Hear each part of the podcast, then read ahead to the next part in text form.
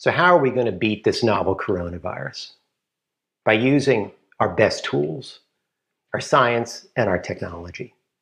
In my lab, we're using the tools of artificial intelligence and synthetic biology to speed up the fight against this pandemic. Our work was originally designed to tackle the antibiotic resistance crisis. Our project seeks to harness the power of machine learning to replenish our antibiotic arsenal and avoid a globally devastating post antibiotic era. Importantly, the same technology can be used to search for antiviral compounds that could help us fight the current pandemic. Machine learning is turning the traditional model of drug discovery on its head. With this approach, instead of painstakingly testing thousands of existing molecules one by one in a lab for their effectiveness, we can train a computer to explore the exponentially larger space of essentially all possible molecules that could be synthesized.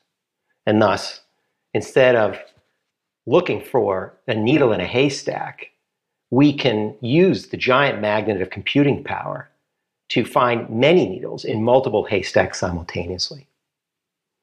We've already had some early success. Recently, we used machine learning to discover new antibiotics can help us fight off the bacterial infections that can occur alongside SARS CoV 2 infections. Two months ago, Ted's audacious project approved funding for us to massively scale up our work with the goal of discovering seven new classes of antibiotics against seven of the world's deadly bacterial pathogens in the, over the next seven years. For context, the number of new class of antibiotics that have been discovered over the last three decades is zero. While the quest for new antibiotics is for a medium term future, the novel coronavirus poses an immediate deadly threat. And I'm excited to share that we think we can use the same technology to search for therapeutics to fight this virus. So, how are we going to do it? We're creating a compound training library and with collaborators applying these molecules to SARS CoV 2 infected cells to see which of them exhibit effective activity. These data will be used to train a machine learning model that will be applied to an in silico library of over a billion molecules to search for potential novel antiviral compounds.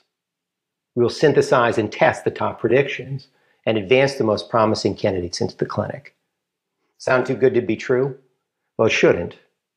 The Antibiotics AI project is founded on our proof of concept research that led to the discovery of a novel broad spectrum antibiotic called Halicin.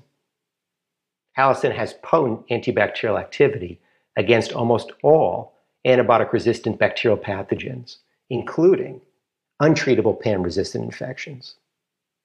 Importantly, in contrast to current antibiotics, the frequency at which bacteria develop resistance against halicin is remarkably low.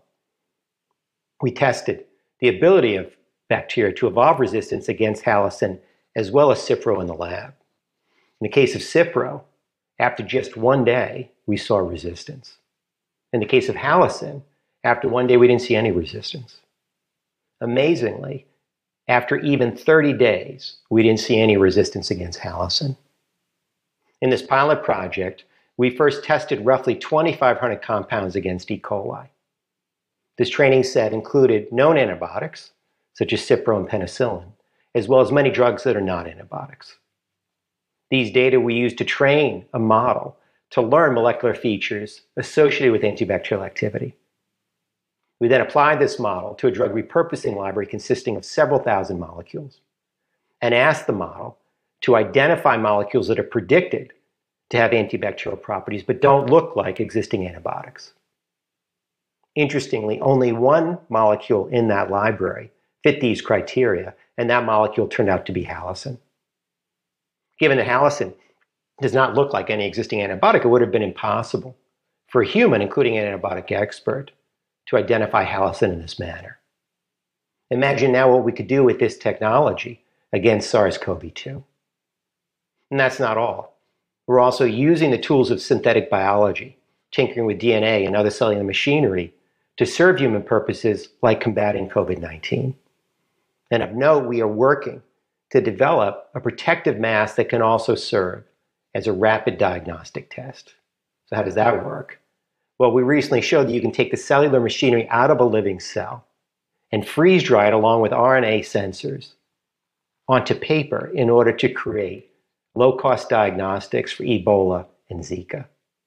The sensors are activated when they're rehydrated by a patient sample that could consist of blood or saliva, for example. It turns out this technology is not limited to paper and can be applied to other materials, including cloth. For the COVID 19 pandemic, we're designing RNA sensors to detect the virus and freeze drying these along with the needed cellular machinery into the fabric of a face mask, where the simple act of breathing, along with the water vapor that comes with it, can activate the test. Thus, if a patient is infected with SARS CoV 2, the mask will produce a fluorescence signal that could be detected by a simple, inexpensive handheld device. In one or two hours, a patient could thus be diagnosed safely, remotely, and accurately. We're also using synthetic biology to design a candidate vaccine for COVID 19. We are repurposing the BCG vaccine, which has been used against TB for almost a century. It's a live attenuated vaccine, and we're engineering it to express SARS CoV 2 antigens, which should trigger the production of protective antibodies by the immune system. Importantly, BCG is massively scalable and has a safety profile that's among the best of any reported vaccine.